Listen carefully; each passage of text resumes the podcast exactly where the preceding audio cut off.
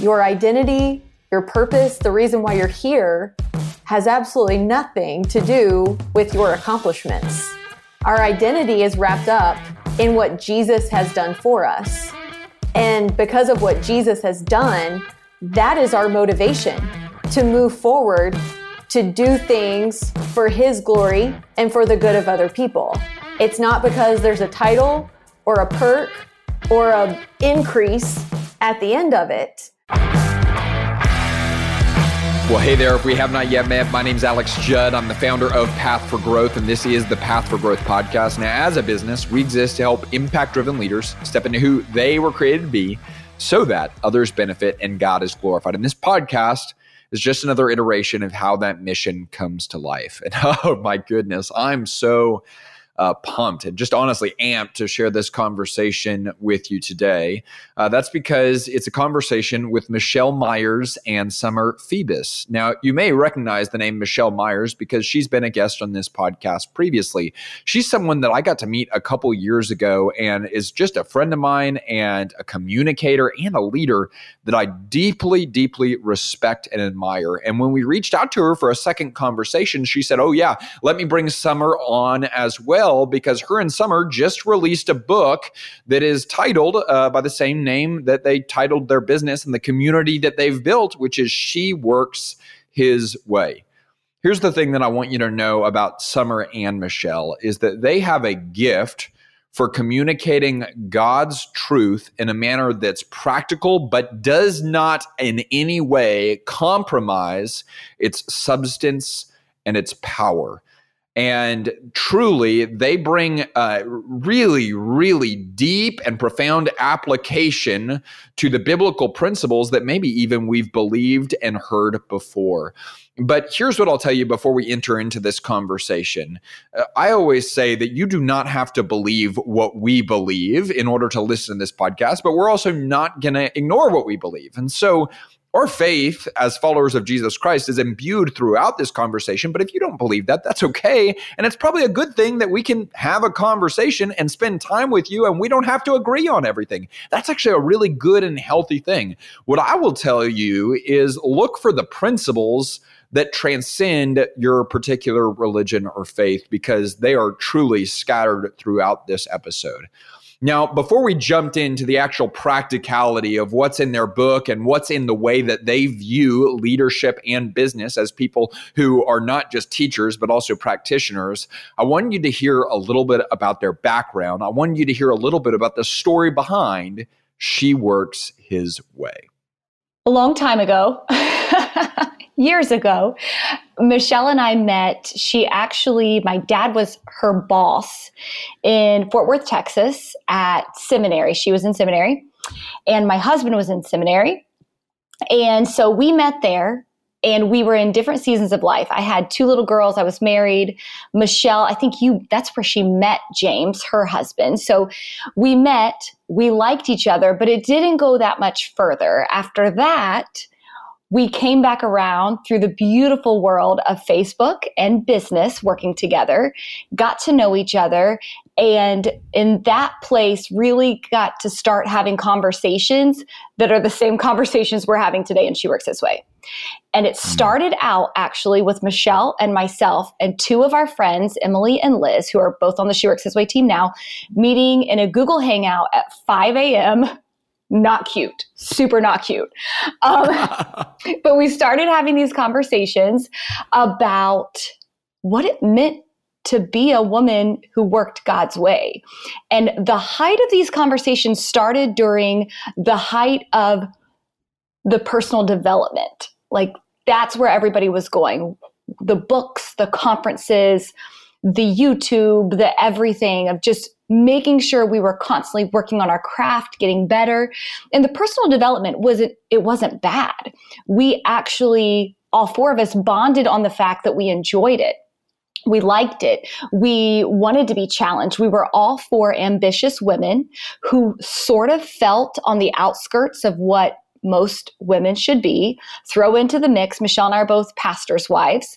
So all of that just Business is what we loved, though. So we were kind of, I don't want to call it an identity crisis. It was a tension that we were all feeling.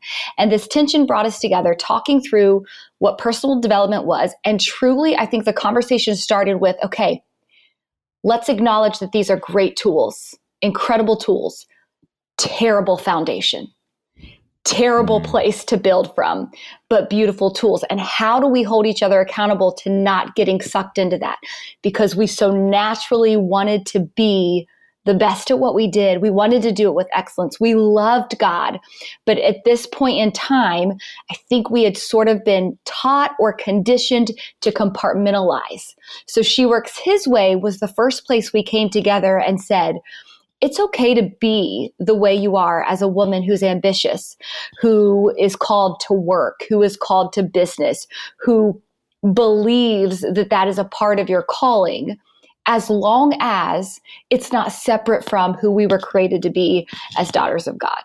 Gosh, I uh, I just love that story, uh, and I, I've heard that story before from you, Michelle, and it just stands out to me that it's almost like y'all are a product of the product. It's not like you set out to create a business. It sounds, at least the way Summer told the story, it sounds like you created something just because you needed it. Yes. Uh, and that was the original goal. Is that fair to say?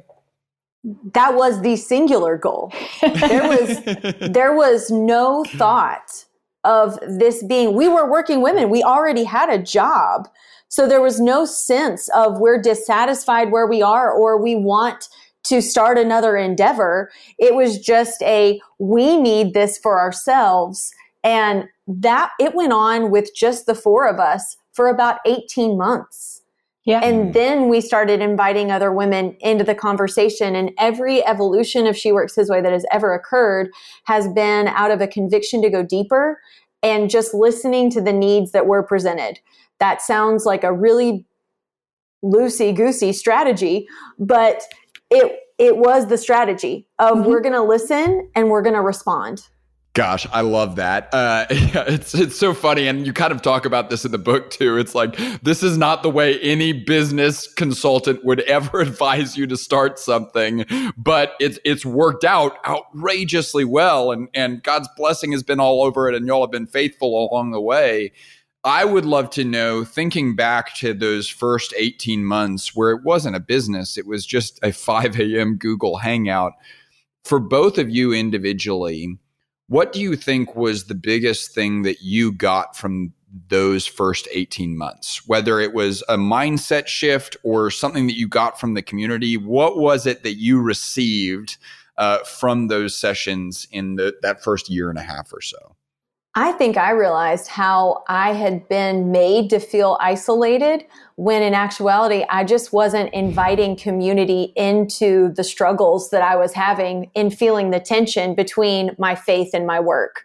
And so, as soon as I would voice something and then almost like kind of bracing yourself for what the response or the judgment or the criticism or the what is going to follow, but seeing the relief in their eyes. And we still see this now where we'll talk about the tension and you can physically, because we do all of our meetings where you can see people's faces and like you can literally watch their shoulders drop. Mm. And you can watch them like lean in, like you mean to tell me that I'm not the only one that has felt this way? That I'm not the only one that recognizes the flaw in this? I'm not the, and so just that voice giving God's truth, the primary voice to speak over the tension mm-hmm. was such a beautiful calm over the 18 months that I think is what made us say it was looking four women in the eye that lived in different places that worked in in different locations that were in different seasons of life that God was doing the same thing in because he was being our unifier. Mm-hmm. And we get to do that now and it's more than four, but it still happens. We still see it. And there's more industries represented and more women represented and more seasons and more experience levels. But it's just this unity and relief that comes when there is a audible voice given to the truth that God has said in his word that addresses the tension that we all feel. Mm. Gosh, that's so good. That's so powerful. And and my hope is that people, um, although maybe they haven't been a part of your community, my hope is that like when you experience something like that, you're like, I get it. Mm-hmm. And you when you aren't experiencing something like that, you're also like, I get it. I that's what I'm missing. So I Summer, I'd love to hear from you, like what stands out about that first 18 months to you. Yeah, it's it's everything that she said but then it was this constant reminder that we needed. It has only gotten louder in the world. It has only gotten more noisy. And the amount of information that comes directly to our eyes and ears on a daily basis is just absolutely insane. And we can't just leave. It would be great to just pack it up and say, I'm overwhelmed and I just need to go hide for a second. So I'm going to unplug. But if you work, if you have people that you lead that you're responsible for, you can't just up and leave. So you have to figure out how to receive this information, but not make it your little g God. So these 5 a.m. meetings were a weekly reminder of what was the most important thing of the it's okay to love what you do and to be good at what you do and it's not a prerequisite to idolize it it actually, in fact, will just send you down the wrong path every single time. So it wasn't like we were getting together and one of us would say something and we were like, oh my gosh, I never thought about putting God first. I never thought about opening my Bible. Like that wasn't it. It was just all of the other voices for one moment like surrendering to the truth that someone else was telling you. And that's what we still do. It is we aren't here to share anything new. Everything, pretty much everything we need to know, Jesus already said. But we feel very called to remind you.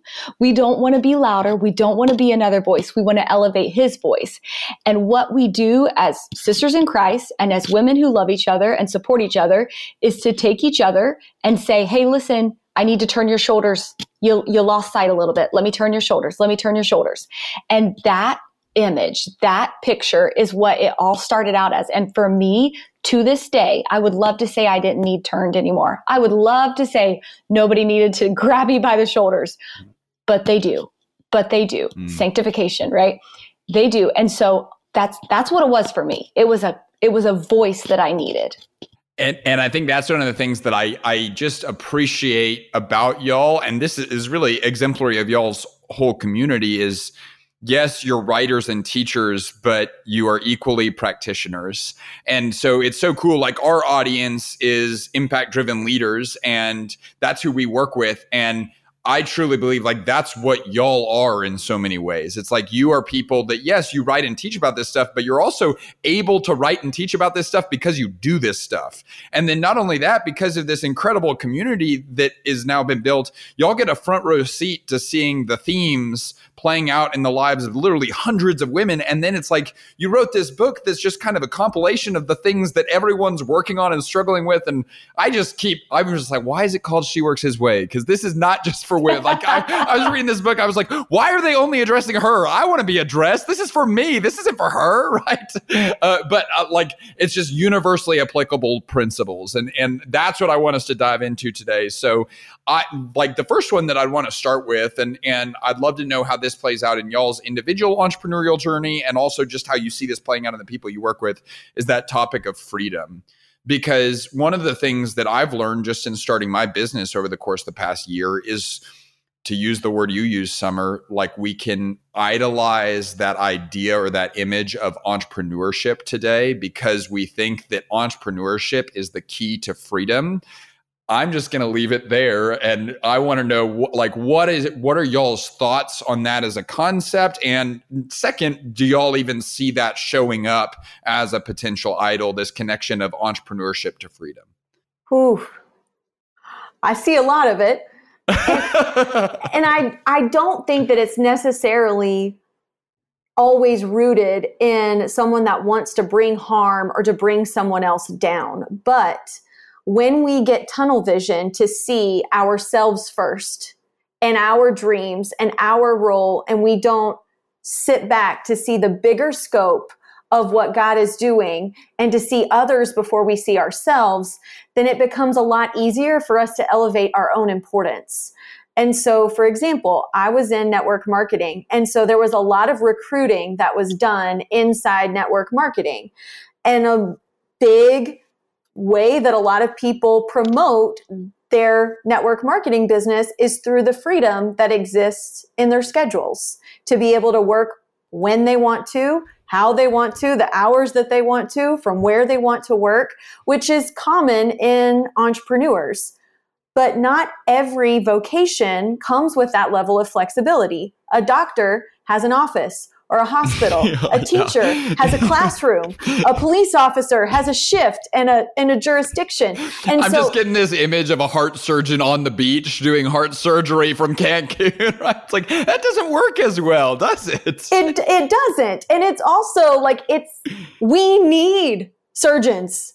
We need teachers. We need nurses. We need office workers. We need government employees. Like we need everybody to to do their job and to do their place and we don't need everybody to decide to be an entrepreneur so that they can have freedom and so sometimes when it comes across like this is the best because i have this freedom then we end up flaunting something that god gave us mm. that someone else the assignment that he's given them that may not be a possibility for them and so if we constantly put ourselves in a position where we're thinking God first and others next, then we'll see the people that are in those positions that don't have the same freedom that we do. And instead of feeling sorry for them or feeling really good about ourselves, we'll be really grateful that they choose to do that and that they allow themselves to, to show up in a job every day where they maybe don't get some of the perks of entrepreneurship, but seeing ourselves as a, as a unit connected, mm-hmm. you know, God uses the analogy of how we are, the believers are a body and we each have a part. So we have a, a job to do, a role to play, but it doesn't make any of the parts more important. And so I think that the greatest freedom that we have as believers is to know that we are part of something that is so much bigger than ourselves that we can't do alone, but together to look at in different places scattered across other organizations and not just across the top of all organizations, but filtered all throughout the organization at all levels of the ladder and saying, I'm going to show up in this position that God has given me to do my part that is such a bigger picture of freedom than being on a yacht on a Tuesday because I can. Mm. I love that you do the same thing in the book. Like yacht on a Tuesday is like your go-to example for that picture. I was stealing okay. Summer's words. That, okay, that's right. That was Summer that wrote that section. Okay, but but to that point, like and i've even experienced this in my own life and i would be interested to know if y'all have experienced with regard to the work y'all do as well. Like just because i have quote unquote freedom or just because i have what the world would refer to as freedom or what instagram looks at as freedom uh, that does nothing with regard to me experiencing freedom and and I've been thinking that for a while. Like, there's a difference between having freedom and experiencing it. And I haven't honestly been able to put more words to that. So I'd love to know do y'all have thoughts on like, what is, what does that mean as a reality? The difference between having freedom and experiencing it? Mm. If freedom is your goal, you're going to be handcuffed to the pursuit of freedom, which isn't freeing at all.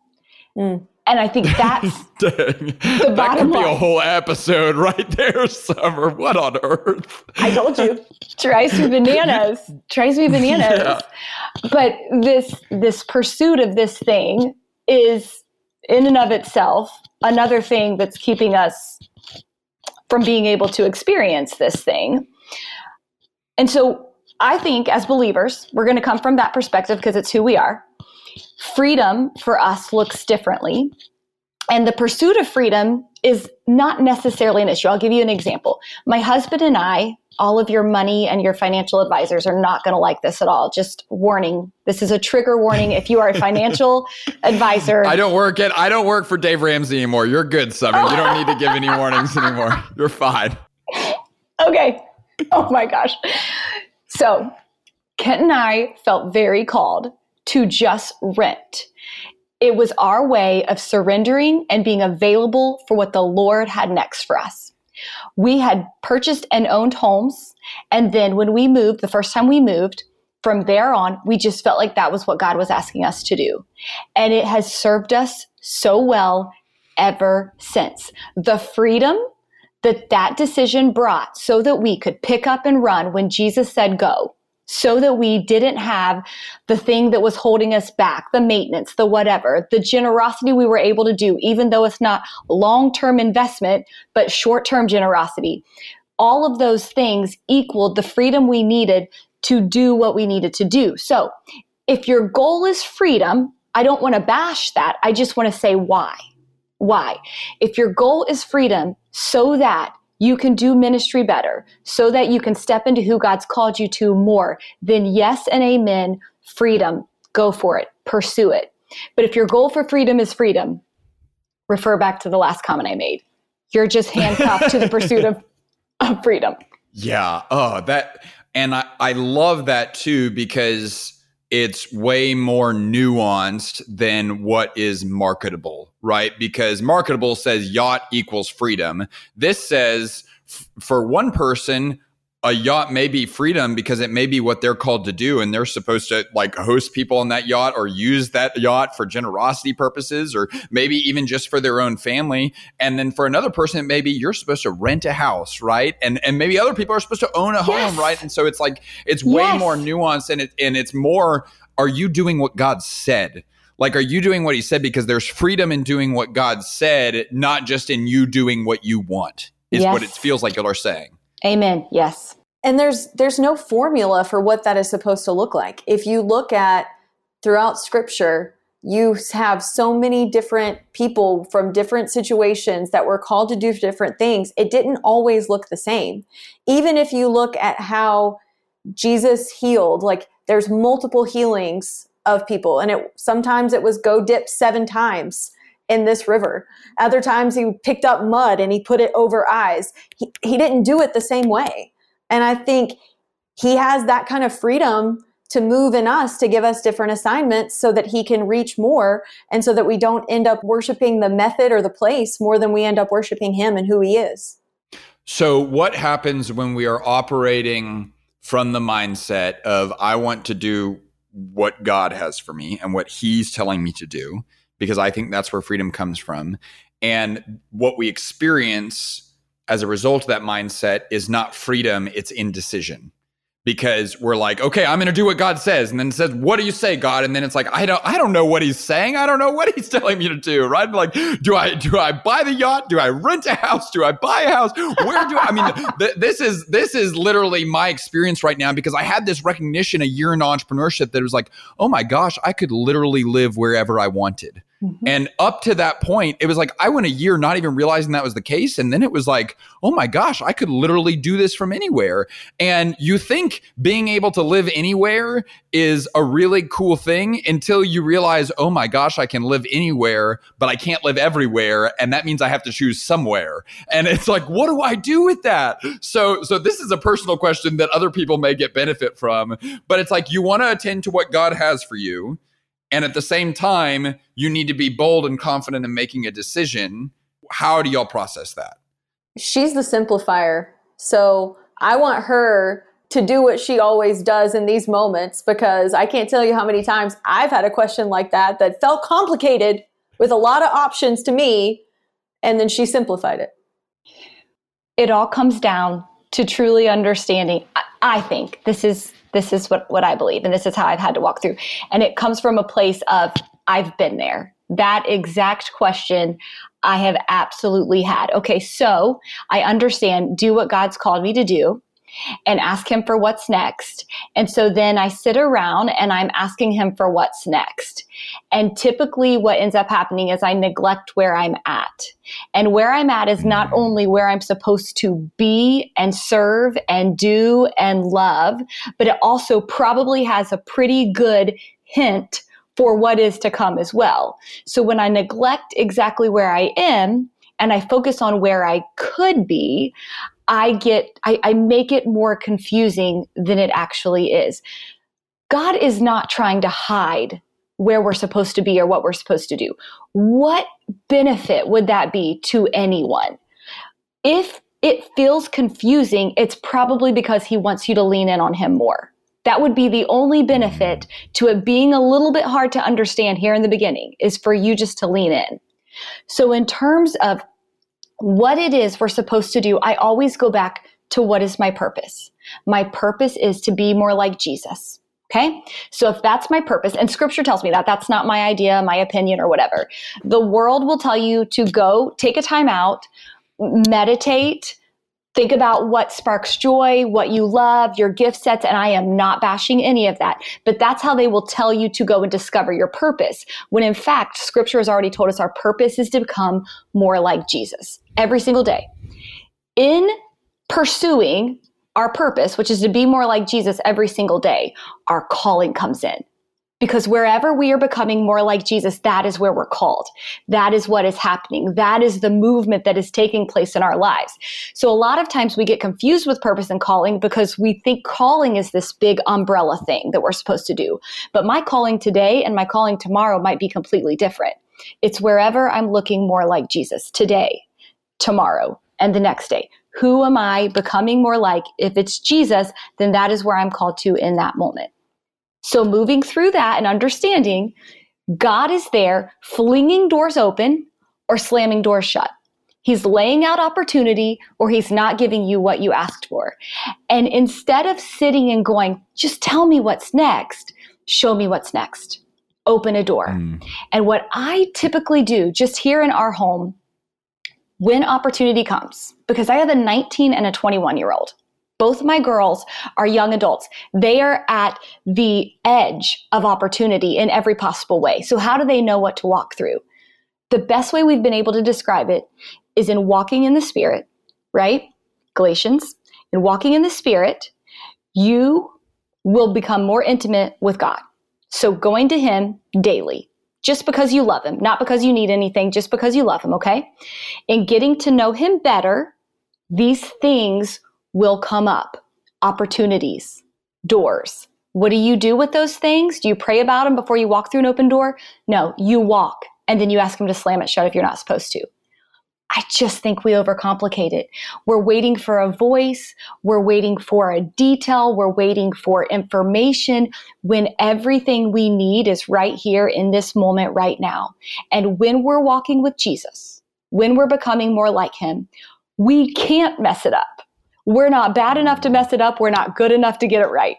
So it's like this freedom of just sitting right here going, my focus is to be more like Jesus. How? By talking to him more. Okay, that's it. There's my there's my to-do list. What happens happens. It's like a hippie Christian. That's the definition. Which is, I mean, it's pretty, it's pretty remarkable. Like if Jesus were alive today, we might call him a hippie Christian. I believe In reality, it. it's like no, he's just a Christian. Like right. that's just the, what a great. It's like that's what he actually is. You know, oh, that's so helpful. Okay, Michelle, I'd love for you to go uh, maybe just a little bit even more specific on an example related to that topic. We work with a lot of business owners and entrepreneurs that are characterized by the fact that they, in some ways, they did what they set out to do. And I mean, some of them are as early as in their 30s, some of them are up to their 50s and 60s. And they built a business that not only is it in serving their community, not only is it serving team members and their families and they're employing people, not only is it creating a great product or service, but it's been largely operationalized so that the struggle that they previously engaged in to get it to that point it's no longer there. And so now they have all this time on their hands. Now, this isn't every entrepreneurial story. Oh, some some people are like, well, that sounds nice, right? But there are some that have reached this and they're like, well, what do I do now? And and they're asking that question. What would you say to that person that's in that situation that has that freedom of opportunity? How do they seize that in a way that is God honoring? Right. So so often I think we can put our identity in inferior sources. And our accomplishments, our titles, none of which are bad. We talk about it all the time. We are never going to success shame you. Mm. But if you put your identity in that, then it's going to limit you to think that your impact and influence is over when you pass the baton of your company. When truthfully, your identity, your purpose, the reason why you're here has absolutely nothing to do with your accomplishments. Our identity is wrapped up in what Jesus has done for us. And because of what Jesus has done, that is our motivation to move forward, to do things for his glory and for the good of other people. It's not because there's a title or a perk or a increase at the end of it. And so in the book, one of the chapters, we talk about this idea of serving over leading. And the structure of the way the chapters are, it's not that anything on the bottom rung is bad. It's not bad to lead. But if the goal is to lead, that's when it can create some tension especially when when you pass down on the company if the leadership title isn't there anymore. But if while you were leading your company the goal was never to lead leadership was a result but the goal was to serve then when you step down and when you move into another season your goal your aspiration your ambition your burdens none of those have to change because no matter where you are, no matter what title you possess, you can still serve. And so I think so often as we go throughout our careers and we start racking up these accolades and these accomplishments and these titles, when those things happen, because often what happens is as your competence increases, your dependence on the Lord mm. can decrease as your competence increases. And so the goal throughout our career needs to be hey, listen, there's nothing wrong with your competence increasing. I'm not telling you to go about your life and try to be dumber. Let your competence increase, but with your competence increasing, allow your dependence on God to increase with it. Because you have limits, He doesn't. And if you will keep your competence high and your dependence on Him high, you're always going to be able to accomplish more for the kingdom because in your competence, you're going to be limited by what you can do. And by your dependence, you're going to be dependent on what God can do, which is mm. infinitely more than we can do. And so if you find yourself in that season, step back and ask yourself, what has God done and what has God given me in my life? And now, how do I use that for His glory and for other people? And give him complete freedom. Give him no other secondary conditions of you have to do it in this way, in this time, with these stipulations, with this group of people. You really have complete open hands and beg him to move in a new way because that's what God does. Mm. He says that he will make streams in the deserts and he will make a path in the wilderness. He is always doing something new. The question is, are we going to stay stuck in the same or are we going to go into the new where he's going? Gosh, there's there's two things in there that I want to hit on. you kind of alluded to that idea that, and and I think anyone that is le- wired as a leader and wired as a growth oriented individual probably struggles with the idea of work being equated to worth. And I saw this graphic literally this morning. So what you said made me think of this. I saw this graphic this morning and I I had a feeling I was like, I feel like Michelle would probably get fired up about this, but I'm not yeah. positive. So, although it's not that hard to get Michelle fired up, so I feel like it's True a pretty story. good bet, right? True story. but it was this Venn diagram. It was like the two circles. It was two circles, and they were almost completely overlapped, right? It was like like what the world tells us: work and worth. And the two circles were like on top of each other right? And so it was basically saying like the world tells us it's all the same thing. And then it said what is true? And i was like oh this is great. And it didn't have what i anticipated it to have. It had the same two circles work and worth and there was a little area of overlap right where they were kind of overlapped. And i sat there and i thought i was like I don't know if I believe that or not. Like I, I and, and it was super small. It was super small where they were overlapped, but but they were still overlapped What are your thoughts on that? Like this idea of work and worth and how they connect to each other? I mean, as a believer, what's most important is that we recognize that our worth is wrapped up in what Jesus has done. It's not in what we can do. What we do is a response to what Jesus has done. And if we think for one second that that is less significant, then we need to step back and we need to preach the gospel to ourselves again. Because understanding that we cannot, Summer already said it, of you can't be bad enough to make it mess it up and you can't be good enough to earn it. And the truth is that Jesus died for us and gave his life for us and made a way for us to get to God anyway. Hmm. We are worth what Jesus has done, which is he laid down his life for each of us even though we didn't deserve it and there was nothing we could do to deserve it.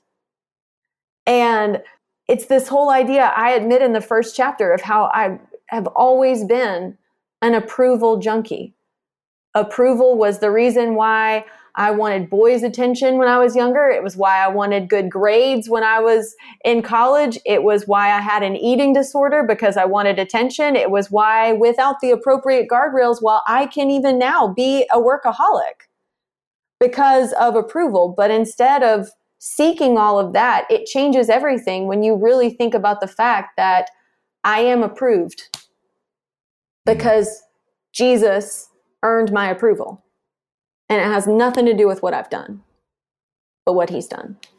That's so powerful and so well communicated too. And it was a it was a reminder for me and even hearing you talk there like if you're listening to this, you do not have to believe what we believe. And that's okay. And we're so grateful to you for listening. And at the same time, we're not going to uh, ignore what we believe. And if you do believe what we believe, then recognize that there's a lot of stuff in the world that says this is what the world tells you and this is what's true. And the thing that they're saying is true is still wrong, right? Like that's what caught me is like, it's like this graphic that they said the truth. And it's like, oh, this is going to be a great post. And it was like, no, so missed the truth. It's so missed it and and I, I, I it's summer. It seems kind of like that. This is part of kind of what this book does too. A little bit is like y'all are constantly combating the messages that are perceived as true for what you believe is actually true. Is that fair to say? 100%. And I think our biggest something I just want people to know is we are not trying to make an enemy of culture. We are not trying to bash buzzwords or the newest way to be successful or any of that. We've been trapped by it ourselves. We understand, but for the most part, there are so many good intentions into the way these things begin, into the way they have been created to be. For me, I think we just have to remember that culture now it's it's not the blatant lies that are so scary you saw it today. You read one of them hmm. today. Mm. That picture. That was a, a, a half truth. That was a, like, something's not setting right here with me. Something's not settling. Those are the things that we have to remind each other of. Those are the things that we have to call to light. The little things that are good, but maybe not God. The things that are happiness, but not fulfilling and joyful like the difference in what the world hands us and what God wants for us. Being able to identify those and not feel like a crazy person takes other people in your corner to help you identify those things, right? That's why you just asked Michelle that question. Please tell me I'm not crazy for seeing this different, right? Please tell me that this is, and we have that in each other. That's what She Works His Way exists for. And I think for me, that is one of the most powerful tools and the powerful things it culture does lie but culture is also created by people so sometimes we think about culture as like this thing that we have to destroy and tear down but it's people it's broken people. We're all broken. We're all messed up. We all have issues. And so we're creating this thing that we think is making it better, but apart from God, apart from a biblical foundation, apart from a gospel centered truth, it's never going to be fully right. It's never going to be fully good. It's never going to be fully true. So we have to remember that. We have to keep that in mind. Mm, yeah one of the things that I've noticed just kind of in stepping to the world that we operate in as a business over the course of the past year and a half is the growth world, right? And growth is in our name. And so it, it's not super surprising that we coincide with a lot of very growth oriented people. And in talking to a lot of growth oriented people and thinking about the topic of growth every single day, one of the phrases that I've started to recognize a lot that a lot of people say as a positive thing is they will say something to the effect of, Oh, I'm just never content. I'm just always growing. I'm always moving forward, always trying to be a little bit better than I was. And, and the phrase they use is, I'm never content. And I think it's a language thing. I don't think they actually, like, I never want to be content. I'm just so afraid of ever being content. And I think what they're saying is, I don't want to be complacent, which I think is good. But one of the things that I've recognized is, holy cow, I don't think I fully understand what contentment actually means and looks like. And I think neither do we. And so I'd love to know from y'all on that topic, because I think it's tied into the, the original topic of freedom. Mm-hmm. What is contentment? And uh, first of all, should we be trying to avoid it? And and second of all, like what what is it and how do you actually describe it? Mm. I mean, I would describe it how scripture describes it, which is that godliness with contentment is great gain and then later, there is a very popular scripture that says, I can do all things through Christ who strengthens me in Philippians 4.13. But the verses before that in 11 and 12 are about Paul saying how he has learned to live in all circumstances. He's learned how to live hungry and with much and cold, like, and all of these things. And how he does all of those things is through Christ who strengthens them. So he literally relies on the same source when he's in scarcity and when he is in abundance. And so I think the biggest thing for us as believers first that have also gotten into the business world is we start to try to apply these growth principles that we learn in the business world and think that they apply everywhere. And so we start to believe, okay, well, in order for me to make more of Jesus, then I need to have a bigger platform with more influence and have more money and have more customers and have all of these things. And listen, if God chooses to do that, fantastic. But in order for God to use you more, he does not need your business, your platform, your influence, your leadership, your checkbook, your whatever to grow. He needs your faith to grow. That is what he needs to grow in order to be able to use you more. That is it. So erase the growth principles from your brain of what you have to have because what we know is we know John 3:30. He must increase, but I must decrease. That doesn't mean you need to increase to make Jesus increase. It actually means he increases and you decrease. And so later on in one of Paul's letters, he talks about how he watered and Apollos planted, but God gave the growth. Mm. And it's the exact same principle for us plant, water. Do you know what that means? Show up. Do it again, day after day. Plant, water, plant, water, plant, water. And God gives growth. Mm. That's his job. That's what he does. And I have seen it firsthand. Do you know what I do really badly? God's job. Yeah, that's good. Yeah. I am really, really bad at doing God's job. that's not your seat on the bus. Huh? That's not it is not. It's not my seat on the bus. And so if I try to fixate myself on doing God's job, I am always going to feel like a failure and I'm always going to feel discontent. But when mm. I am content to plant, when I am content to water, when I find joy in doing what my hands have found to do, in doing whatever I do for the glory of God, and I trust Him to do His job, He is way more faithful than I am to do His job. Mm, that's good. Summer, anything you'd add on that on the topic of contentment? it feels silly to try to add to that, I'll be honest with you. So I'm going to tell you the practical side of things, just in case there's somebody listening right now that feels like I did. For me, I think I've always felt like if I didn't push myself, who will?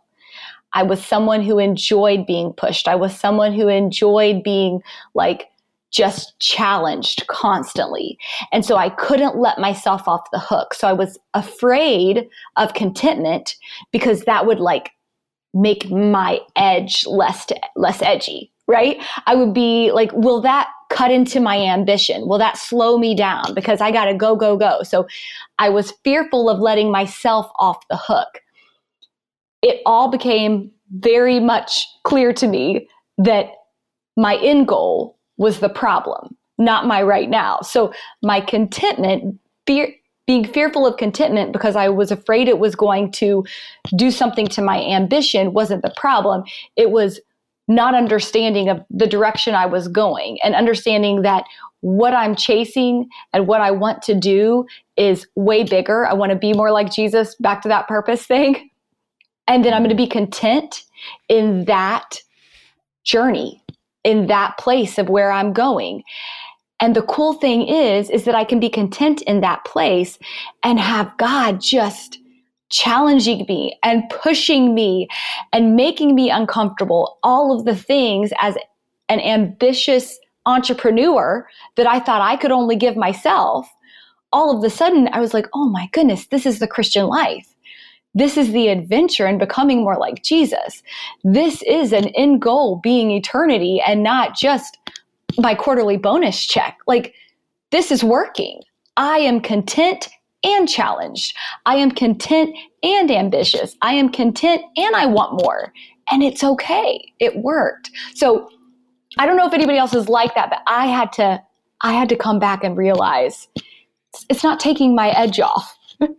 to be okay and to be content. Yeah, well, I can guarantee you there's at least one person that can relate to it because it's, it's, me, and, and I'm sure there's others as well. But like at that same time that I had that realization about contentment and that people were saying, oh, I just never want to be content, one of the things that I started to pay attention to was I get to sit in this unique seat, kind of like y'all do, where I get to observe – a bunch of different leaders, hundreds of different leaders who are kind of all operating in their own individual path. And I get to kind of play this role of observer and be like, let's see what's working for people and what's not.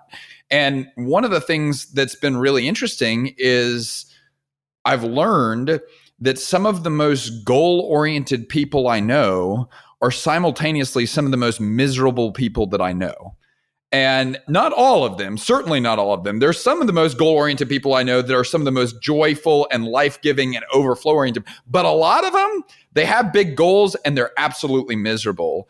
And so I started to ask this question. I was like, oh my gosh, like if you want to truly be contentment and pursue Christ centered contentment, does that mean you can't have goals? And I went through this whole like philosophical crisis of like, what is the theology of goal setting? And does the Bible say that Jim, Jim Collins is wrong for saying we need a BHAG? And, and then I was like, that's like business heresy to say a BHAG is wrong. Like, what am I thinking? And so it's still something that I'm working on that I wrestle with. So, like, one of the things that I'm doing is I'm going to people that I really like and respect in this field and saying, like, what is the theology of goal setting? Like, what is the proper role of goals in the life of a person, a leader, and a business in such a way that it can coexist with contentment?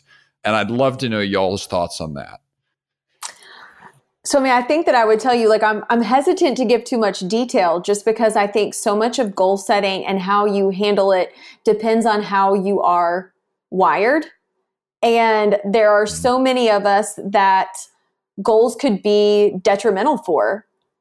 Because if you have this whole idea of, I'm going to make a plan and it can't be thwarted, like you don't have that kind of power. And so your, your plans might get disrupted, or you may have to abandon your character principles and integrity to be able to reach the goal. And so you may be in a spot where goals aren't best for you.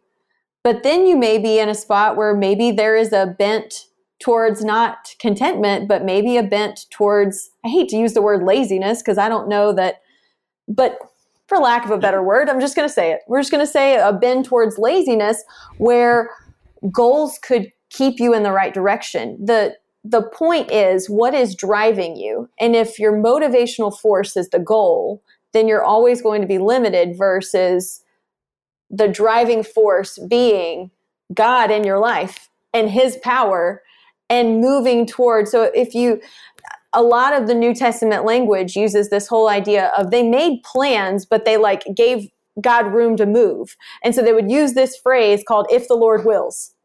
So it was like, if the Lord wills, we will go to such and such town and we will do this.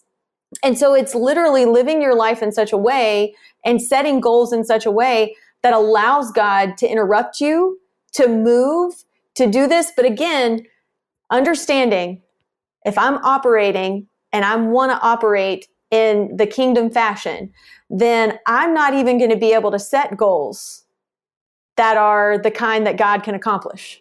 Because Isaiah 55 talks about his, his ways and his thoughts are abundantly higher than ours. And so I'm not even capable in my human mind. Ephesians, I think it's 320 tells us that he can do abundantly more than we can ask or imagine. And so greatest visionaries, greatest dreamers, God can do more than that. And so in some sense, as we grow, like you, you let go of goals if that, if you have more of a grip on the goal than you have on God. But in other ways, when you are walking with God, like you start asking him to do stuff that you're not capable to do because you know he mm-hmm. can. And even though you can't, it doesn't matter because you're aware that you have a different source and a different place of dependency. And so a theology of goals is is hard to like nail down as far as like this is You mean you weren't prepared for that question? well, I mean, I think it's going to look different for every person and for every season and as long as you are willing to hold your goals with open hands before God and say, I want you more than I want this. So I'm going to lay it at your feet. And if you want to pick it up and run with it, run with it. And if you want to throw it in the trash, trash it. Mm. And I think what we're talking about there, and some of you have thoughts on this too, I'd love to hear them. I think what we're talking about there is like being able to weigh whether or not a goal has become an idol.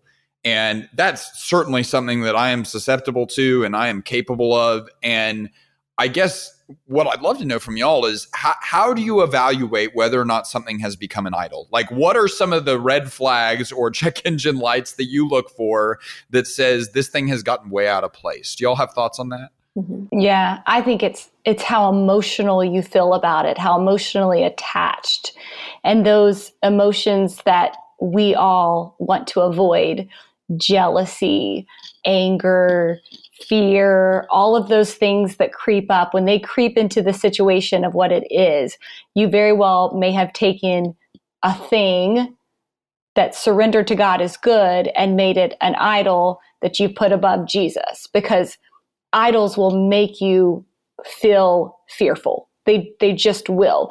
There'll be this thing that you can look at and this thing that you can control until you no longer control them what is it that said mm. what we idolize we eventually demonize so the thing that we put up there and we say that is the thing that i want. That is the thing that is best that is that is right that is good for me.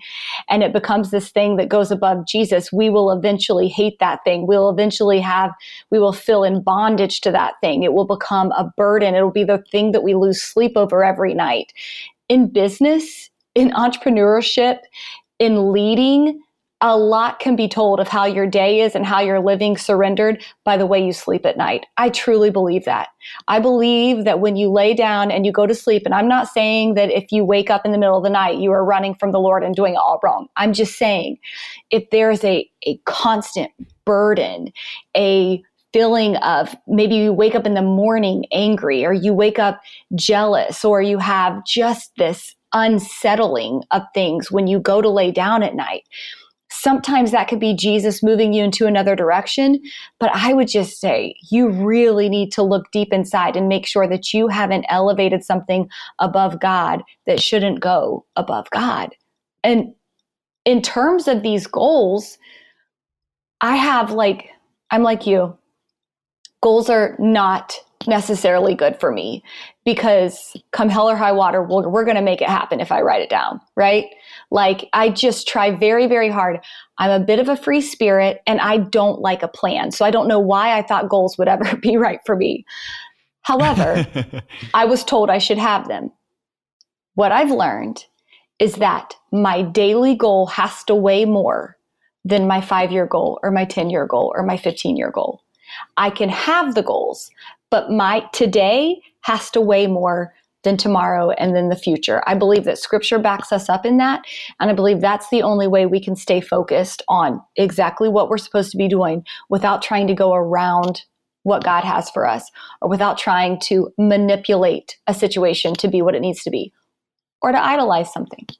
Yeah. The, the phrase that we've grown really, uh, fond of around uh, our team is the phrase practice healthy growth mm-hmm. and it's that word practice so it's like good. today today is not the game. Today is just practice. Mm-hmm. and we're mm-hmm. just planting seeds. And that's what i can control today. And that's been so life-giving for me just because it's like i'm going to plant seeds today. And that's what i'm going to do. And and that's success. And if we hit the three year plan that's golden. But what will matter more is did we plant the right seeds yes. you know? And Amen. it's like the three year plan i feel like more directs my I, I haven't thought about it this way until you said that summer but the three year plan directs my prayers more than anything. Like it's like my actions are going to be the same regardless today because it's what I'm supposed to do today. And the three year like desires and dreams and all that, that's more directing my prayers, it seems like. Mm. Yes. That was a good way to put it. Yes. Mm-hmm. So I think related to that idea of practicing healthy growth, one of the chapters in the book is about relationships.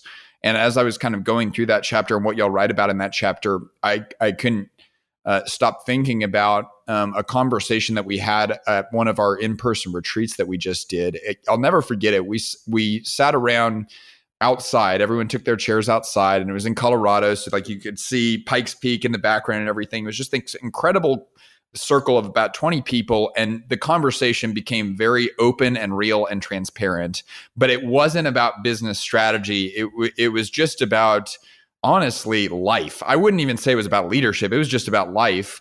And I was so grateful for how vulnerable uh, people were there because one of the common topics was one that I could deeply relate to, which was that I'm starting to think that if you're in leadership and you have all of these responsibilities, it's not possible to have actual adult friends that share your values.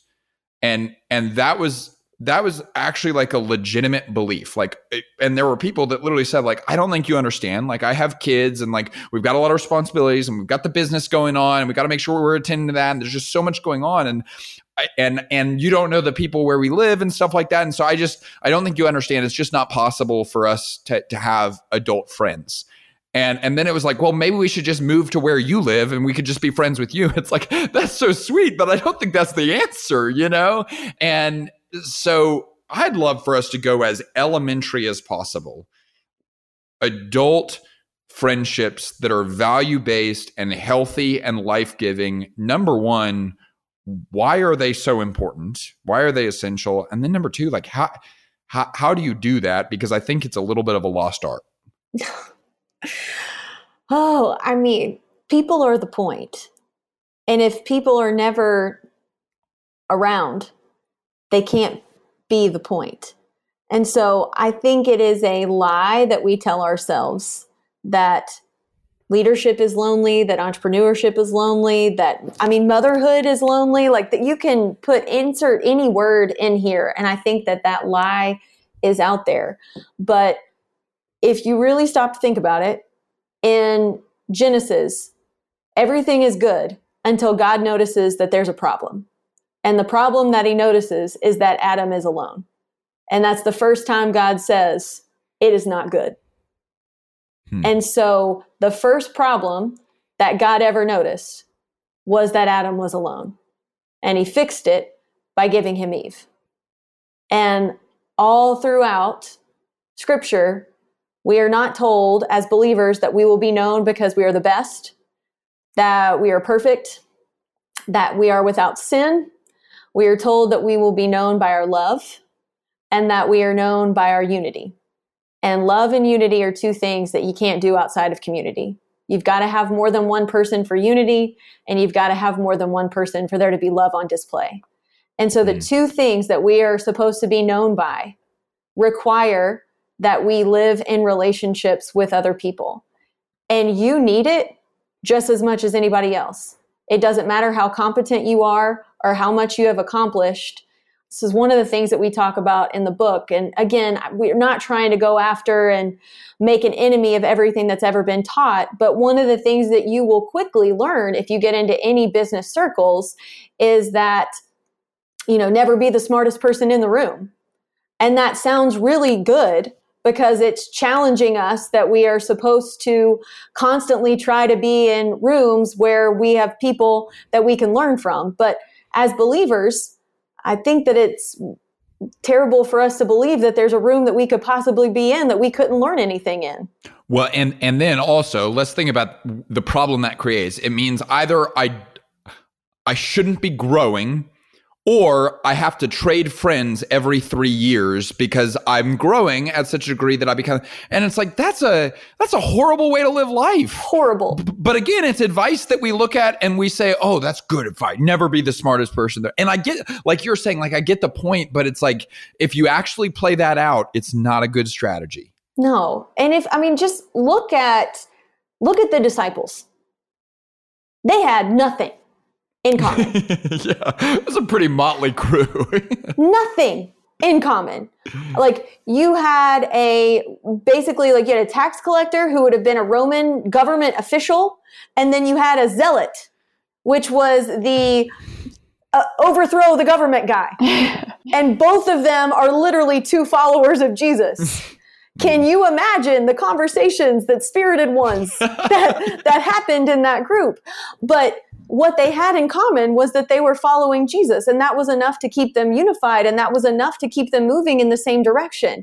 And they didn't have to have everything in common, or, you know, again, it's just relationships are so much easier than than we make them because I mean, every person that you meet is an image bearer of God, which hmm. means you're more alike than you're not. They have extreme value. They have something to offer and God loves all of us the same. And so there's no one that you should be able to come in contact with that you can't see this is an image bearer that that God loves and and find some common ground. Mm. One of the things that I've learned and and Summer I'd love to get hyper practical with you here. Like one of the things that I've learned is that I kind of have to reframe my uh, idea of success with regard to quote unquote like hanging out or spending time with people yeah. because and this is our community too our community at path for growth is filled with some of the most intentional people that I know. Mm. And one of the things that I know just from striving to be an intentional person is that sometimes the thing that will keep you from being present is the fact that you're so freaking intentional, right? like you try, you're like, okay, well, we're to have a dinner party and here's my agenda and here's what I want to accomplish and here's what I want to learn. And these are the questions that I'm going to ask. And then I want to make sure I give you about five minutes to ask your questions. It's like, and it's like, that's the definition of success is how intentional were we? Mm-hmm. I'd love to know like what is a healthier definition of success for spending time with people in a non-work setting? I think it's being intentional about margin more than you are the agenda. So if we build in space for people instead of building people into our space, we're going to see ourselves build relationships in places where we need them, where they need them. It's going to be these divine appointments that are supposed to be happening. It's going to be people that are brought into our lives because they're bringing good. It's going to be us becoming a part of other people's lives for the same reason. I think what I'm so saddened by, and you're getting perspectives here with Michelle and I. I'm I'm a hardcore introvert. So years ago I would have told you I didn't need people as much as everybody told me I needed people. And that was a lie. That was not true at all. I just needed a different level. I just needed a different amount. I just needed a different space for them. We all have to have it, it's all important. But being so intentional, it's like in marriage when you're like, okay, my marriage is suffering. So we need to schedule a date night. We need to say three things we love about each other, three things that bothered us yesterday. We need to bring it all on the table. I need to wear this. I need to do this. He needs to cook this. We need to and it becomes this robotic thing. And we're like, oh, I really hope this makes us more intimate. I really hope this makes us love each other better. And we've just, we've scheduled, we've made marriage a job. the world we live in, we are so connected in a way that is so false. The connections that we have are virtual, they're online, they're seeing a picture, they're not making a contact, they're seeing a contact. And so that becomes our this is what we have, this is what we have space for. When in fact, those are not relationships. I mean, we can listen, our She Works His Way started on Google Hangout. We told you that earlier. We didn't live in the same place, but we made intentional time and space for each other to come together. I just wonder if, as a society, we're really getting it wrong, thinking that we don't have time for people and for friendship because we are so overwhelmed by all of the people, all of the faces, all of the noise, all of the opportunity, information, everything else. It seems to be so much more complicated now than what it used to be. I think the only way to combat that is to go back to your calendars and your schedules and to leave space, leave margin, and then just sometimes people will fill that. And sometimes you'll just need a break on the couch, depending on the kind of person you are. But I, mm. I just got to think like the intentionality isn't in the moment with people, it's in the making space for the people. Mm. Mm. Yeah. And I, I think to a degree that's kind of lost. And I, and I, one of the things that we came to at the retreat that one of our members said that I thought was so powerful is like you need to recognize if you're struggling with this, the people around you are probably struggling with this too. And everyone's looking around for who's going to be a leader and to use the language from the book who's going to be a servant and who's going to maybe be a little bit vulnerable to put themselves out there and say like uh, uh, let's do something. Let's have a real connection right? Uh, that's so good. I, I, before we close out i would love to know from y'all if there's someone listening to this that says okay like i'm bought into this idea of my relationship with Jesus is not a piece of the pie with regard to my business and even my life. Like it is the whole thing. And I'm trying to submit, like, submit everything I do to that. And now they're just looking for, like, okay, that's an internal decision, but now what do I do with that? Like, how do I start doing that? I would love for y'all's either encouragement or challenge to that person out of this podcast. Mm. I thought of two things quickly. And the first one is just like, I just want you to be overwhelmed with how much God loves you because I already went on a tangent, so I'm not gonna I'm not gonna go there again. But just he went to great lengths to demonstrate his love for all of us, but also for for you. And so the don't let the all of us get lost in the fact that that was intentionally for you. And so steps back toward him of prayer, opening your Bible, begging Him to speak, to show Himself to you, to reveal Himself to you, having those intentional moments with Him. But then also, second, like get yourself to a local church as quickly as you possibly can.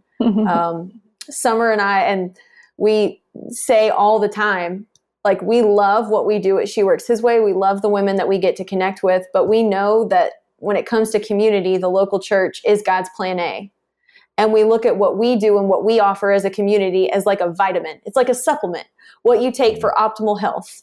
But it's not food. It's not what you need on a regular basis. It is the supplement that you take for optimal health. And so get plugged in to a local church where you can know, be known, serve, show up because church is a lot more than just hearing a sermon. Church is a place where you come, belong, you're known, you link arms, you do all of these things together. And a lot of the times, relationally, I think being more plugged in and more involved in a local church body where you automatically know that when I walk in, we have this bigger connecting piece that is so much more unifying than anything that could possibly divide us. That's the great place to go to solve the relational issue, but then also to just be reminded and to have partners of being the hands and feet of Jesus right there where you live. Mm. Summer, how about you? What would be your encouragement or challenge? Practice loosening your grip. Mm. You are going to want to just let go of it all, or you're going to think that that's what it looks like. And it is ultimately. But we are human, and God knows that, and He has grace for us. And so it will be a practice, and it will be a moment to moment surrender is the churchy word to say it. But like the really practical way for us to tell you to do this is to like open up your hands, open up your hands and practice releasing control. And the first place that you'll feel the relief is in your heart and in your head. In your heart and in your head, when you go, you know what? He's got this. He's gone before me. This is all as it should be. I'm not bad enough to mess it up. I'm not good enough to make it right. So I might as well just sit at his feet and do what it is he's called me to do using my gifts and ability with a loose grip. Mm.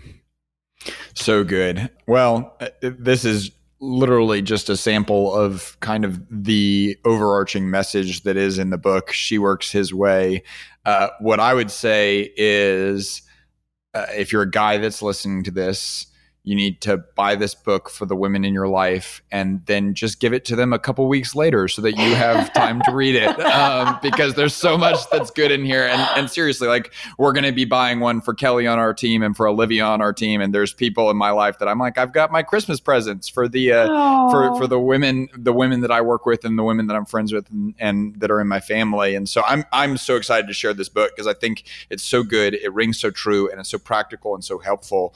Um, and then if you are are a woman, you've got to get this book. You have to mm-hmm. get this book. It's just so well written, so well done, and so relevant to what so many of us are hearing today. Um, she works slash book is where they can go to get that. Is that correct? That's right. Awesome. Very cool. Well, before we close out, I would love to do something uh, that's related to the book, kind of, that we haven't done on this podcast before. But one of the things that I thought was so cool is you close every chapter with a prayer.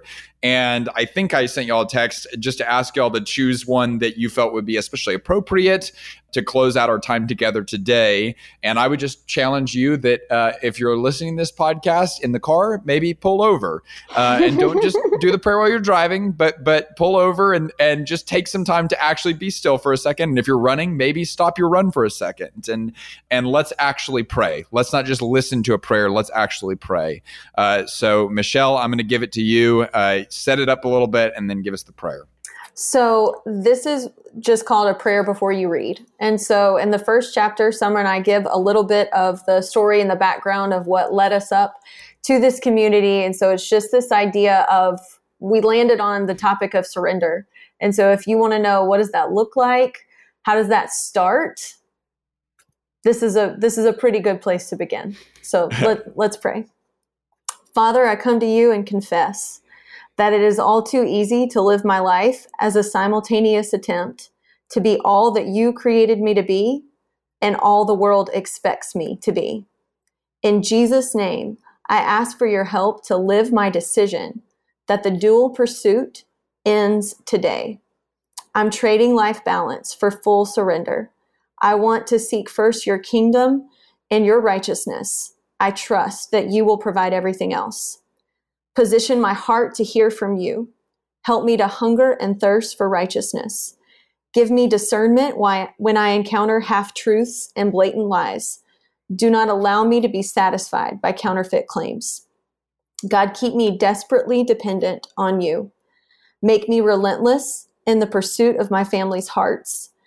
Give me open eyes to ma- remain effective in my work, and daily give me opportunities to live out my commitment to the gospel. Reveal to me any idols that have taken your place. And don't merely reduce my affection for them, Lord, but replace my affection for them with an unquenchable desire for you. Set my mind on things above, not earthly things. As I'm reading pages in this book, I'm begging you to speak to me, God. Convict me and correct me, encourage me and equip me, show me and shape me, change me and use me. I'm all in for your kingdom cause. Soften my heart, open my eyes, give me willing hands. My life is yours. I no longer live, but Christ lives in me. I'm picking up my cross and following you today and every day after. I love you and I trust you. Amen. Amen. One of our core values at Path for Growth is point to Jesus, and it's our first core value. And uh, I think that's why I just consider y'all uh, people that I deeply respect and admire, and also friends of myself and our organization, is because y'all just do that so well. So mm, thanks for your time you. today, uh, and we're so excited to share this with people. Thanks, y'all. Thank you. Thanks, Alex.